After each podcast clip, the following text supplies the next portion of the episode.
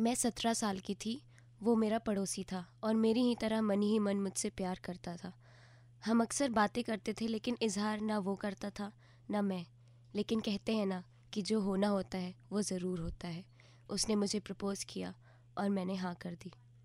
सात साल तक हमारा प्यार अच्छे से चलता रहा। डेटिंग जैसी चीज़ हमने कभी नहीं की।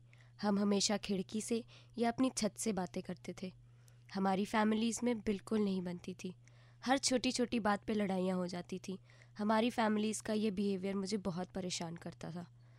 रिश्ते के बारे में कहीं पता ना चल जाए, इसलिए कॉलोनी के किसी भी फ़ंक्शन में हम दोनों बात तक नहीं करते थे। एक दिन हम दोनों छत पर बात कर रहे थे, तभी अचानक मेरे ताऊजी छत पे आ गए और हम दोनों को बात करते हुए देख लिया।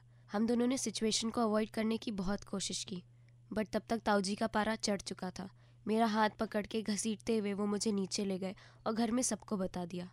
मम्मी ने मुझे बहुत मारा। कई दिनों तक घर में किसी ने मुझसे बात नहीं की।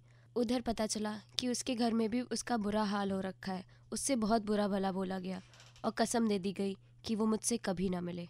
मेरा रो रो के बुरा हाल हो गया था। बात पुलिस तक पहुँच गई थी। घर में सिचुएशन संभलने का नाम ही नहीं ले रही थी। लेकिन जैसे ही सिचुएशन संभली, हम दोनों ने घर से भागकर शादी करने का फैसला कर लिया।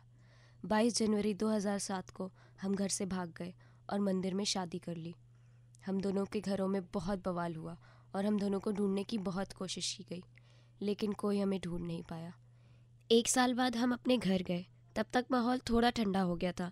मम्मी को समझाने के बाद हमें अपना लिया गया और अब हम उसी कॉलोनी में अलग फ्लैट में रहते हैं और हमारे घरों से हमारे काफ़ी अच्छे रिलेशन्स हैं।